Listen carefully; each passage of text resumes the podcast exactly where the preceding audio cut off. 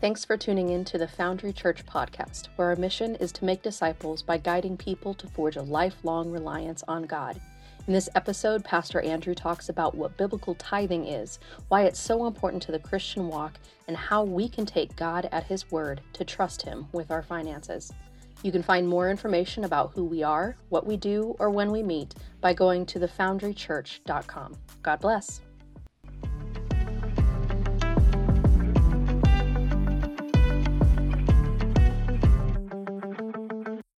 All right, hey, one of my friends recently was telling me a story about another group of their friends. All right, so my buddy was telling me a story about two of his other buddies, and he was saying, I was sitting there at a table with them. We get together, we have coffee every once in a while, and we just kind of hang out, and or we might go do something like play golf or shoot hoops or something. And he was saying that this one particular time, around a cup of coffee, one friend said to the other, he said, "Man, I hate debt. I absolutely hate it." Right? And after the others in the group kind of like spit their coffee out because it's like, why would you randomly say that? And they listened as this guy went on to explain that over the last 12 years, since he was in high school, he had accumulated like $30,000 in credit card debt. He had student loan debt. And on top of that, he had car payments. He had a mortgage to pay every month. And on he went. Right? He felt like his life was just out of control. And that every decision that he had to make from that moment on was based on the fact that he had this debt, this horrible financial situation kind of hanging around his neck, weighing him down. And so he's explaining all of this, and then he leans over to the other guy sitting next to him, and he said, "How about you? Right? I bet you are in the same situation." And after a long pause, the man sitting next to him, right, my friends just kind of watching this unfold. They were the same age. They kind of had the same education. They pretty much had the same exact job. And this guy said, after a kind of a pause, he said, "Actually, no. Right? I'm not in the same situation." Right? He explained that he had no credit card debt. He paid his college in full, right? Or he paid back his debts in full, and that was before the student debt relief plan was announced, right? This guy had ample money saved in different mutual funds and stocks, and he was driving a car that was completely paid for. And then he went on to say that now he was working on a plan that would allow he and his wife to eliminate his mortgage and have absolute like financial freedom, and they could spend the money that they have in the way that they want to spend it. Right, these guys are the same age, they have the same jobs, pretty much the same education, but for one, right, money was a source of bondage. Right, it was like that weight that we talked about around our neck, that chain weighing us down. And for the other, money, these resources he had was a source of freedom and a blessing. All right, so Foundry Church, let me zoom out here for a second, all right? Right, last week, we began a series of sermons on everyone's favorite topic at church, right? Money, right? Financial resources. And last week, we challenged each other to do this, to commit to attack and pay off all of our consumer debt, because we learned, right, just as we read, and we'll read it again today, we can't serve two masters, and Jesus says, you can't serve both me and money. Right? It's like becoming a slave to that debt. And this week, we're going to talk about the second thing that we have to do as people who say, hey, we want to forge our life on God. And that includes everything from top to bottom, our wallet included. All right? So we're going to learn the second thing we have to do to kind of have this financial freedom in order to step into the will that God has for us and the ability to be generous like He's called us to be generous, and not have those two masters, as it says in the Bible. And the second thing is this, right? We have to boldly commit to tithe 10% of our income to God through a local church, all right? And now that's a big one, right? And I know every time I preach on giving, every time I preach on money, it's when we start having new guests, right? It's when people come or haven't been to church in a long time and they come back. And I'm going to ask us to do this, to commit to tie 10% of our income to God through a local church before we leave the room today, right? That we make that commitment in our lives. Now, I know what a certain number of cynical people are immediately thinking, right? You're thinking, aha, there it is, Andrew. Every time I come to church, they end up asking me for money. Or you're thinking, man, it's about time, right? I've been here for a few months. I haven't heard anything. Right? So now you're thinking, right, this is it. Right? And that's what this is, right? Just another series of sermons, you're thinking, to give more of my money to the church. And I get how you can think that. I do. I understand that. You know, there's this famous story that goes like this. The theologian Thomas Aquinas once visited Pope Innocent II. You're not a very good pope if you're Pope Innocent. But anyway, that's another sermon. All right, so all the former Catholics are going to be mad at me. Thomas Aquinas once visited Pope Innocent II at his palace in Rome. And Aquinas was stunned by the opulence, the extraordinary display of wealth that was in everything. And when he found the Pope was counting out a rather large mound of gold coins out onto a table. And without a care in the world, no worry about anything that was around him, it seemed that Pope Innocent turned to Aquinas and he said, "You see, Thomas, the church can no longer say, 'Silver and gold have I none.'" And to this, Thomas Aquinas solemnly replied, "True, Holy Father, neither can she now say, 'Rise and walk, go and do.'"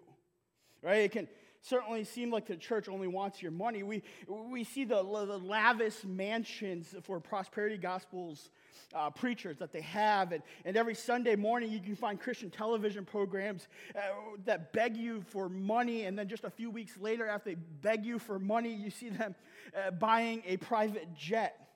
Right? There's even an Instagram account that's a pretty good follow if you're on Instagram called Preachers and Sneakers, and it highlights the overly expensive, pricey shoes that some preachers wear when they're giving a Sunday sermon. It's a funny account. And for the record, I'm wearing Crocs this morning. All right, because you're not rocking unless you're crocking, and they were on sale.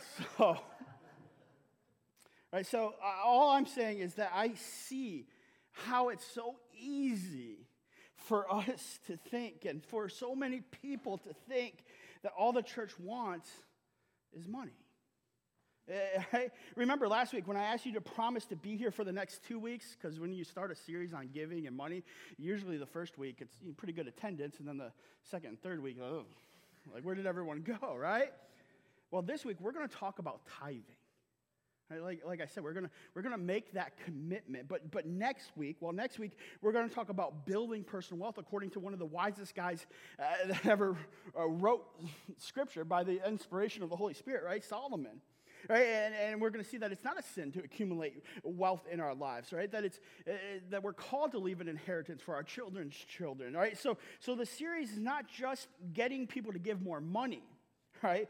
We want something for you, not something from you, right? And that's why here at the Foundry, we take time every year, a couple weeks, to talk about money, right? Because we want something for you and not from you, right? God doesn't need our money, right? But he wants to be the Lord of our lives from top to bottom, our wallet included, and that's what we're going to see today, right? We're not asking for money to buy the church a private jet. Let me assure you that your money will not be going to buy me anything or something ridiculous, right? If our church, because if your money was to be used for something ridiculous, my office would have a pizza oven, like right next to my desk, right? right? We're not irresponsible with it. No, this series is about breaking the chains that bind us, like the first guy in the story that I told, right? The series is about forging all of our life, including our wallet, on God. Right? This series is about wisdom, it's about growth and surrender and freedom. And tithing is a key part in doing all of that, in achieving all of that. So let me first start by defining what tithing is. You see, Barna, which is a research group, a firm, recently did a study where they found that less than half of Christians, who people who say, yeah, I am a follower of Jesus, he's my Lord, less than half can decisively state what tithing is. And then when they surveyed U.S. adults, not necessarily Christian, just a larger pool, and asked if they are familiar with the term tithe, about 2 in 5, that's 39%, indicated that they are familiar and are able to provide a definition of the word tithe. So I thought it would be best for us to just start with the basics, right, and work our knowledge up from there. The word tithe literally means 10% in the Hebrew language. That's just what it means. It's 10%. So, look, right? Tithing means to give 10% of your income, right? 10%. Now, I checked this with Christina because I am horrible at math, but here's an example. If we have $100, right? If I make $100, I got to look at my notes to make sure I get this right. We give 10. All right, that's a tithe. That's 10%. Right? Makes sense, right? Now, a lot of people think asking people to tithe is some pyramid scheme that the church came up with to guilt people into forking over their cash so the church can pay its bills, right? I used to think that, right? They just, some Pope Innocent came up with this or something. Now, let me be clear, right? The church did not come up with this idea. I did not come up with this idea. Our elders here at this local church did not come up with this idea. The church did not make this up. We are not that smart. Right, we teach people to tithe, including every single member of our staff that derives a salary from the church to tithe as well. Why? Well, that's our first lesson for today, right? We tithe because God commands it, right? We tithe because God commands it. God said to do it, and I don't know about you, but that is usually a very good reason to do something. Right? I'm not telling you to do this, right?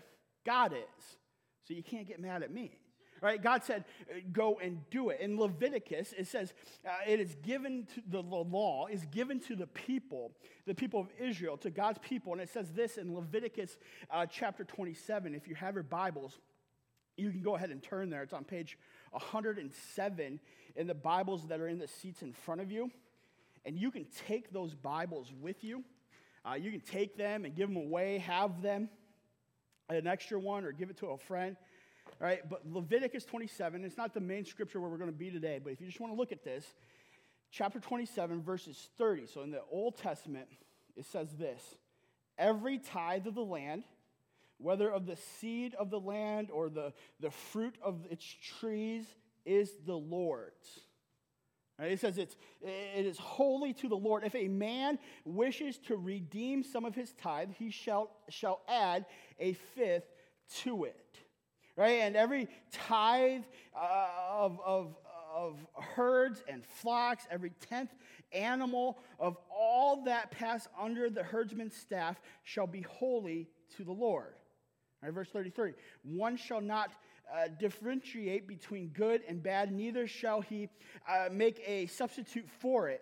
And if he does substitute for it, then both it and the substitute shall be holy. It shall not be redeemed.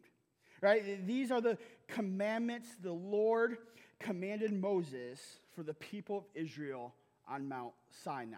Right? So that's the traditional Jewish law explanation of tithing. Right, tithing is called holy to the Lord. Right, whether you are bringing 10% of your goats, 10% of your crops, 10% of your money, whatever you bring to the Lord as a tithe is called holy because it's set apart. That's what the word holy means, set apart. So it's set apart for God and for his kingdom, for his use. Right, and it's a command. And before you start to think, that's just an Old Testament principle, right? It's just an Old Testament principle. In reality, tithing was taught before the Old Testament law, right? Before this law was given to Moses, tithing was still a principle and taught and used, right? In Genesis 14, Abram, who we know as Father Abraham, right? There's a song about that. The kids are probably singing it. right? He gives the first ever tithe after he wins a battle, right? He destroys an enemy, and he takes 10% of his of the plunder, of all the gold, of the stuff he gets from that battle, right? And he gives it to the priest, Melchizedek. He gives it to him as a tithe for the temple. And we see Jacob offer a tithe to the Lord too, again, before all of this, right? Because of God's protection. And then it was given to Moses as a law, right? But it didn't stop there, this word tithe, right? Jesus reaffirmed it in Matthew chapter 23 when Jesus calls out the Pharisees for using tithing as a way to get things, to get out of things like justice and mercy. Right? They were using tithing as an escape route for that, so they didn't have to be nice and serve people. Right? Jesus says that that tithing, even in small matters and in small amounts, even then, tithing is something not to be neglected. Right? That it's important. Right? So we're building on this knowledge, Foundry Church. We know what a tithe is, and we know why we should do it, right? It's 10%, and we should do it because God says we should do it, and we say, hey, Jesus is our Lord, right? But how are we supposed to do it? That's the question. Well, if you turn in your Bibles to Malachi chapter 3. Now, Malachi is the last book in the Old Testament. Malachi chapter 3 is where we're going to be for most of today. We're going to find our answer. And as you're turning there, as we're getting set here, just to give you a little bit of context once I get there.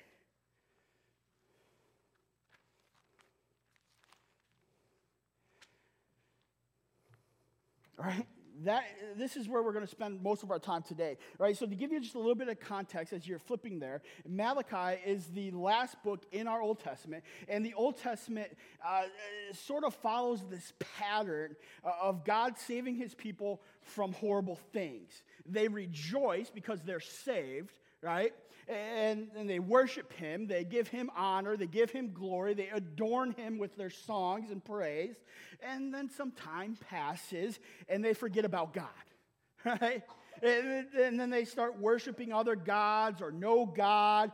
Things kind of start to fall apart, they lose their way, and then God saves them again.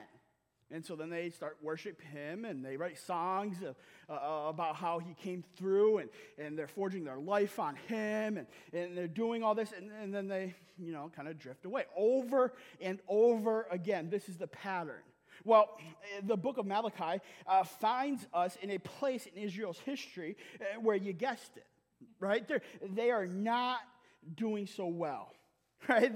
They're not doing what they're supposed to be doing. They're not keeping the laws of God. They were out of covenant with God. They were royally screwing up. They were missing the mark. And Malachi comes on the scene to tell them to get it together, right? To get their act straight. And so when we turn to chapter 3, we hear what they were doing wrong. Right, so read along with me what it says in verses 8 through 10 here. It simply says, will man rob God? Yet you are robbing me. But you say, how have we robbed you? In your tithes and contributions, right? You are crushed with a curse, for you are robbing me, the whole nation of you. Bring the full tithe into the storehouse. Now, just keep your finger there. Let me pause for just a second. God has made it very clear through Malachi how we are supposed to tithe, right? And that is our next lesson. Our full tithe is to be brought into the Lord's house, right? Verse 10, it says it pretty plainly, like, bring your full tithe into the storehouse. Bring your full tithe into the storehouse. And a storehouse in the Old Testament was just a way of saying the temple, right? In our language, in our day and age, we would say, hey, the local church, your local outpost in the kingdom of God. And I get it, right? It may seem harsh, but the Israelites were robbing God because they were not bringing the full 10% to God, right? And again, don't get mad at me for saying this. I didn't say it. God is saying it. right? But if we really think about it, it is actually a pretty reasonable and sensible request, right? Let me give you a completely hypothetical situation that has never once happened to me. Let's say that your wife brought home 2 blizzards from Dairy Queen, right? Just a hypothetical situation. She brought home 2 Snickers blizzards from Dairy Queen. And let's say your wife gave you one of those and you ate it like that, right? You just scarfed it down, but she was like, hey, I'm going to save mine for later. And so she put hers in the fridge, right? And let's just say, hypothetically, she goes to bed early, right? And say, hypothetically, you're still hungry and you're sitting there watching TV, you're on the couch, and you think about, it pops into your head, hey, there's a Snickers blizzard in the freezer. And so you go and you take a bite of your wife's Snickers blizzard, thinking she won't notice one bite. Right? But then hypothetically, as the night goes along, you take a few more bites. All right? And by the time you're done, she has left, hypothetically, like 5% of the blizzard, if that, right? All right? This is just now, do you think it would be wise of me, or you, it's a hypothetical situation, to bring her that 5% of the blizzard the next afternoon when she's like, hey, I'm going to go eat my blizzard that I was saving? Or do you think she deserves for me, or you, hypothetically, to bring her the entire blizzard, right? That was hers. Now, again, this is purely hypothetical situation that has never really happened, right? But all I'm saying is that this request, this method for tithing from God is actually pretty reasonable, right? Right, God is very clear here, right? Giving 10% or giving a part of that 10%, 3%, 6% is disobedience, right? Now, many of us think, okay, I'll just kind of inch my way toward it. I've been there, right? Right, no need to jump right in right now, right here, right? I'll start by giving 3% of my income, all right? And great. But remember, you're only bringing God a part of what he is owed. You're only bringing a part of his blizzard, right? And if he's anything like my wife, he's going to be a little upset that 10% is not there, right? Someone once asked me, well, what if I make nothing? Well, I'm pretty good at math, and not good at math, but I can do this one, right? 10% of nothing is nothing. Right, so God is not asking more of you than he's asking the next person sitting right next to you. He's asking 10%, an equal sacrifice across the board. And he's asking you to bring it to his church. Right, he's clear. Take a look at this. Followers of Jesus are not allowed to split their tithe between the church and other worthy causes. Right, sorry again, right? I know this is difficult teaching, right? Right, you can't send me emails, though, because I didn't say this. God did. Right, bring the full tithe to him. Right, some well-meaning people spread their tithe around between church and causes they believe in. 3% to the church, 2% to the Red Cross, 4% to the American Cancer Society, maybe 5% to a parachurch ministry, and 5% to the church. And listen, all of these are worthy causes, but it's still disobedience. Right, let me explain. Let's say you give part of your 10% to a cancer research group to help cure cancer. I agree. Right, cancer is a major problem. My dad just died this year, beginning of this year, with complications from COVID because of his bone marrow cancer. Right, a cancer that took almost 3 years to find, and by the time it had been found, it had already wreaked its havoc on his body. Right, I know firsthand the need that we have for cancer research and better methods to find cancer and better methods to treat cancer. Right, cancer is bad. But listen, my dad will be the first one to tell you, never divert your tithe to meet a temporal problem. All right? Remember, this is the Foundry. We don't shy away from the tough teachings of Scripture. All right? That's a tough teaching. Right? Dad is doing just fine without money for cancer research because he is in heaven with Jesus, the God that he forged his life on. Right? Because someone gave to a local church. And that local church invested in him when he was in his 20s. Right? Taught him how to have a relationship with Jesus. Not just for a few months. Not just for his time here on this earth, but for eternity. Right, so here's the thing. Heaven and hell never go away. And the mission of the church is to guide people to forge a lifelong reliance on God, to go and make disciples of Jesus, not just temporarily help them on earth, but to give them this grace and this truth that it can only come from Jesus, to show them this way for all of eternity. Right? Who cares if we become the richest person in the world if we lose our soul? Right, and let me add, right, and the souls of those that we could have reached. Right, Jesus said in Matthew chapter 28, verses 18 through 20, all authority in heaven and on earth has been given to me, so therefore go and make disciples of all nations, baptizing them in the name of the Father, the Son, and the Holy Spirit, teaching them to obey all of these commands. That's how we forge a lifelong reliance on God. That's how we guide people to forge a lifelong reliance on God. That is our mission, right? That is the mission that Jesus gave us. In the past 4 years, nearly 30 people have found their way back to God through this church. Now, that's unbelievable. Nearly 30 eternities established because of your generosity, right? Because of you. Right, and now here's the deal, right? Those of you who sacrificed over the last few years and tithe, you helped make that happen. Not just the 30 here, right? But the year that we replanted this church, we also helped plant a church in Panama City, Panama. And that church just had their 300th baptism because you gave, right? Because we tithed, right?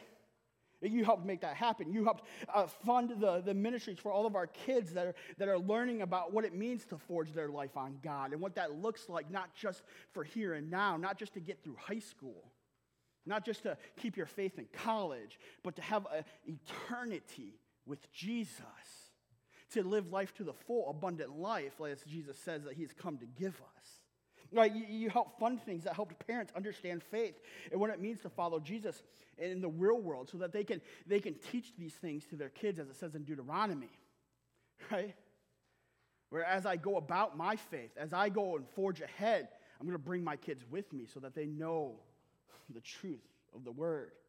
You help make that happen. And when a person that bears the name of Christ, when they say, Jesus, you're the Lord of my life, I give you everything. Right?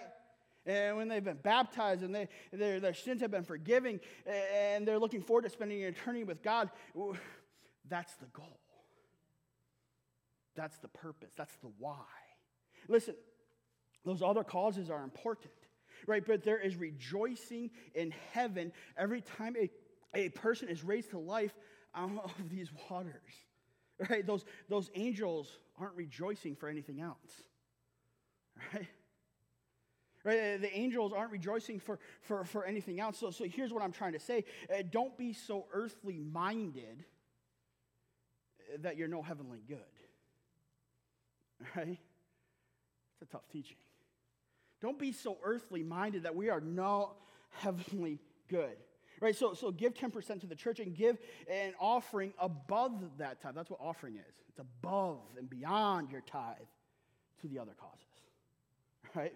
And maybe the method seems a little harsh, but the method reveals something about us. It reveals this, right? Bringing our full tithe to the storehouse shows God that he has 100% of our heart, right? Right? It is a tangible way of showing God that we are all in Foundry Church, that we are going to forge our life on him from top to bottom, and our wallet included. We're not going to just kind of keep that off to the side. Martin Luther, the great reformer, not Martin Luther King. Sometimes when I quote Martin Luther, I always think you guys think I'm thinking Martin Luther King. But the great reformer once observed this. He said, there are three conversions necessary. The conversion of the heart, the conversion of the mind, and the conversion of the wallet. right? God knows if we give back the first 10% that we have placed him before money, and let's make it money. Just be honest, right? Money makes the world go round in our society, right? But best-selling author John Maxwell says this story. It illustrates this perfectly. He's talking about his 14-year-old son, Joel. His son got his first job. He got his first official paycheck, and he was excited. He was thrilled. He came running home, and he showed his paycheck to his dad, and his dad said, hey, go show it to your mom. And Joel starts marching down the hallway to where his mom is, and he comes busting into the door of the bedroom. He says, you know what, Mom? I don't think I can tithe. Right? Now, when you think about this, right?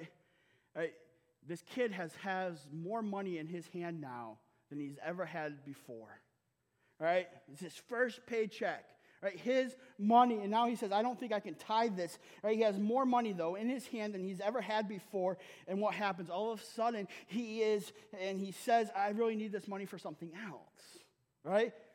Out of the mouth of a 13-year-old kid, a 14-year-old kid, right? Comes the truth of our human nature, comes the whole question, where do I put God? Right? Is he first? Is he second? Is he fifth? Is he 23rd in my life? Where is God? Right? Tithing tells God that he's number one in my life. Why is this so important? Very simple. God won't rest until he's number one in your life. Right? In Malachi, God was allowing their farmland to go to wither away. Why? Was it because God needed that extra 4% that they were withholding? Excuse me. No. It is because not tithing simply showed the true condition of their heart. Right? So God goes after their finances and makes them worse. Why? He went after their land to jar us, right? To jar us, to get our hearts back into alignment. Right? A lot of times when people are in a financial mess, they say they cannot afford to tithe. Listen, Foundry Church, you cannot afford not to tithe. Right? Greed is one of the most powerful forces of evil that we must combat. And Jesus said in Matthew chapter 6, verse 24, take a look at this, because it's kind of one of the basis of this whole series of Scripture. So if you're in Malachi, that's the last book of the Old Testament. Matthew's the first book of the New Testament. Just flip on over to Matthew 6, verse 24. Now, this is part of Jesus' most famous sermon, right? His longest sermon. And he spends a lot of it talking about money and resources. And he says, no one can serve two masters, for either he will hate the one and love the other, or he will be devoted to the one and despise the other. You cannot serve God and money, right? And that is why giving is worship, right? Not giving to the church, giving to God through the local church. First thing we do with our resources is to give to God, and that is us saying, God, you are first, right? Jesus said, where your heart is, there will be your money, right? For the people of Israel, Their heart was in their farmland. It was in those resources or their animals or whatever cool latest gadget that the Israelite dads were into, right? For you, it might be a little different. Maybe all your money is in your cars, or maybe all your money is in what your house is like, or maybe all your money is in your kids' phones or clothes or whatever else you think they need to be cool in school, right? All those things are not necessarily bad, but they are when it comes before your tithe.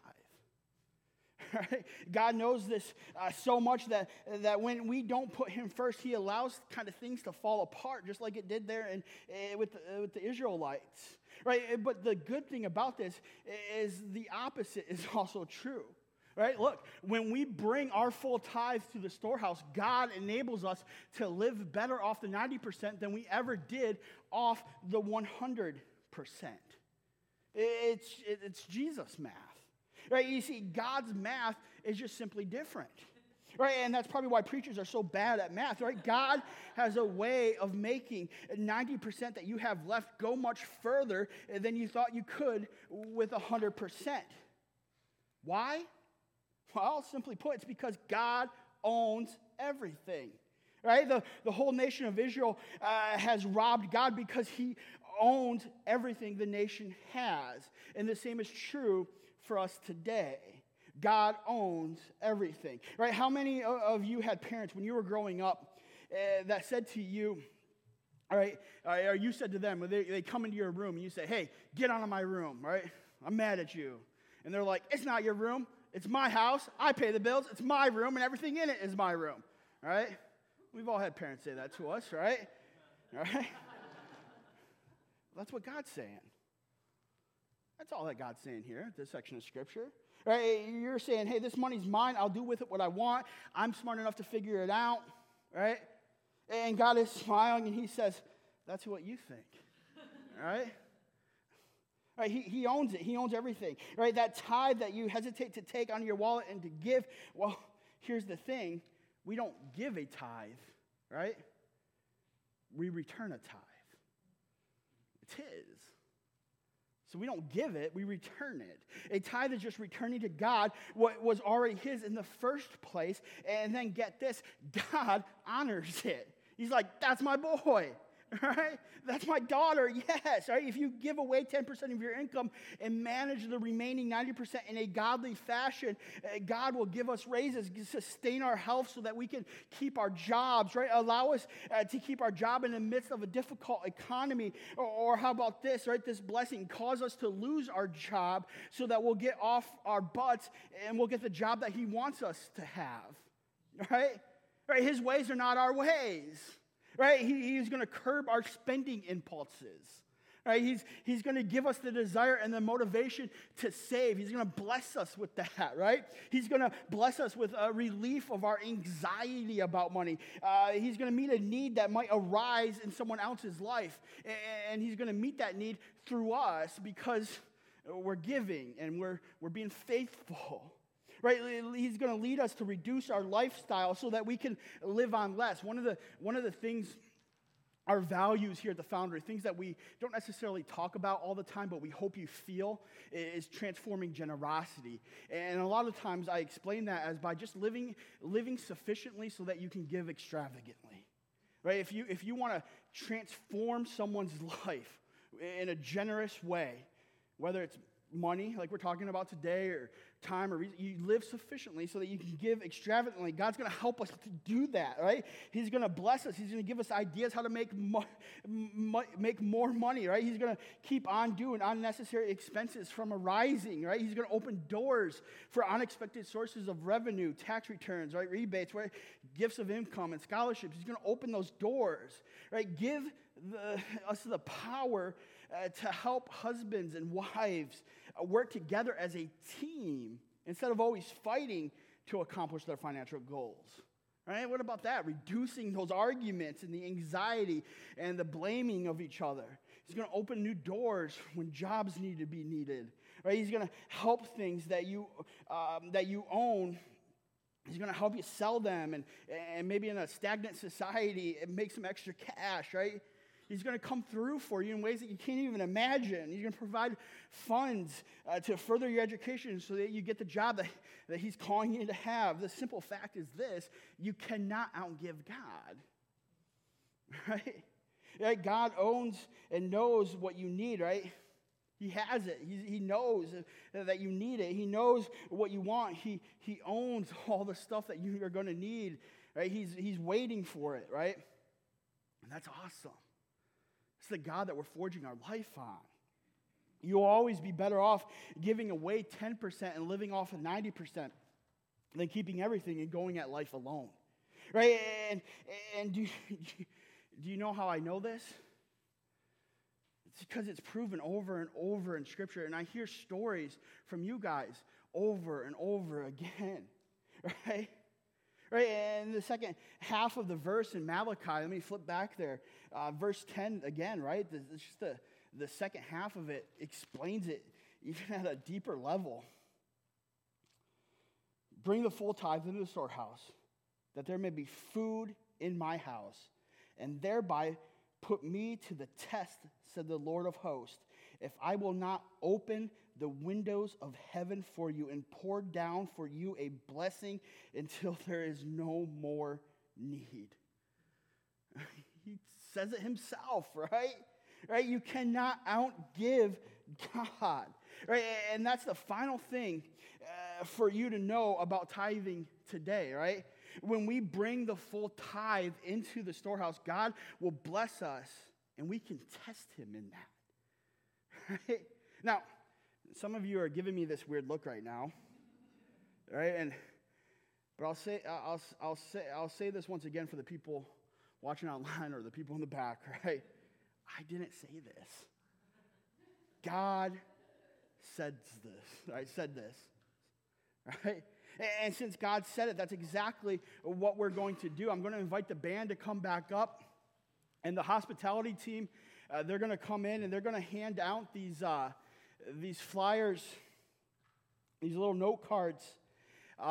As we sing this next song, we're going to hand these out. And what this is just a 90-day tithing challenge. And there's two options here. The first one's this. It says, I would like to test God's faithfulness by accepting the 90-day tithing challenge.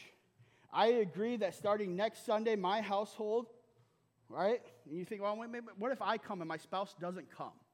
Right? Well, do what you can then, right? That's do 5%, right? You got to figure that out with your spouse if they're, all right, what can you do, right? But I agree that starting next Sunday, my household will give to God through the Foundry a tithe equal to 10% of my income at the end of the 90-day period if I am not convinced of God's faithfulness to bless my life as a result of my obedience to his word, then I'll be entitled to request a refund of the full amount of the contributions made during this 90-day period. All right, and then there's a box that says, I've already given to the God through the Foundry 10% of my income and have seen God's faithfulness in this area of my finances. And I get some of you guys are traveling. Some of you guys have homes in other places. Wherever you call your church your local home, give, right? It doesn't have to be here. It's the kingdom of God. We're just an outpost, right? So I already give, but I commit to continue to give a tithe equal to 10% of my income. I do not need to participate in the 90-day tithe challenge. Like, you're already doing it. All right, then there's some fine print there, right? I understand that following the requirements, all right?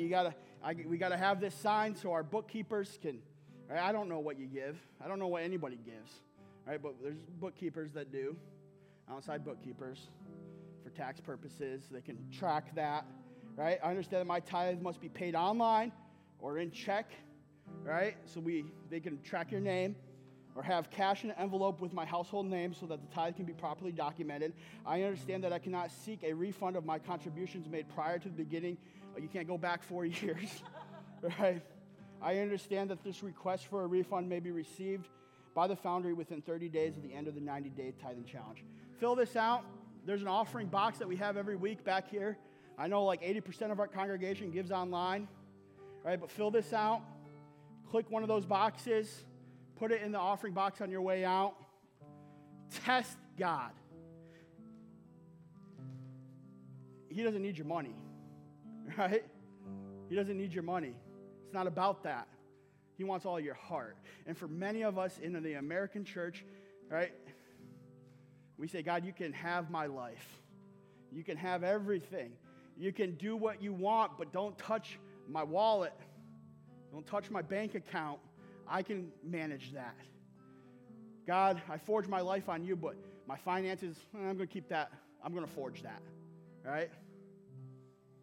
This is saying, no, I'm going to trust God.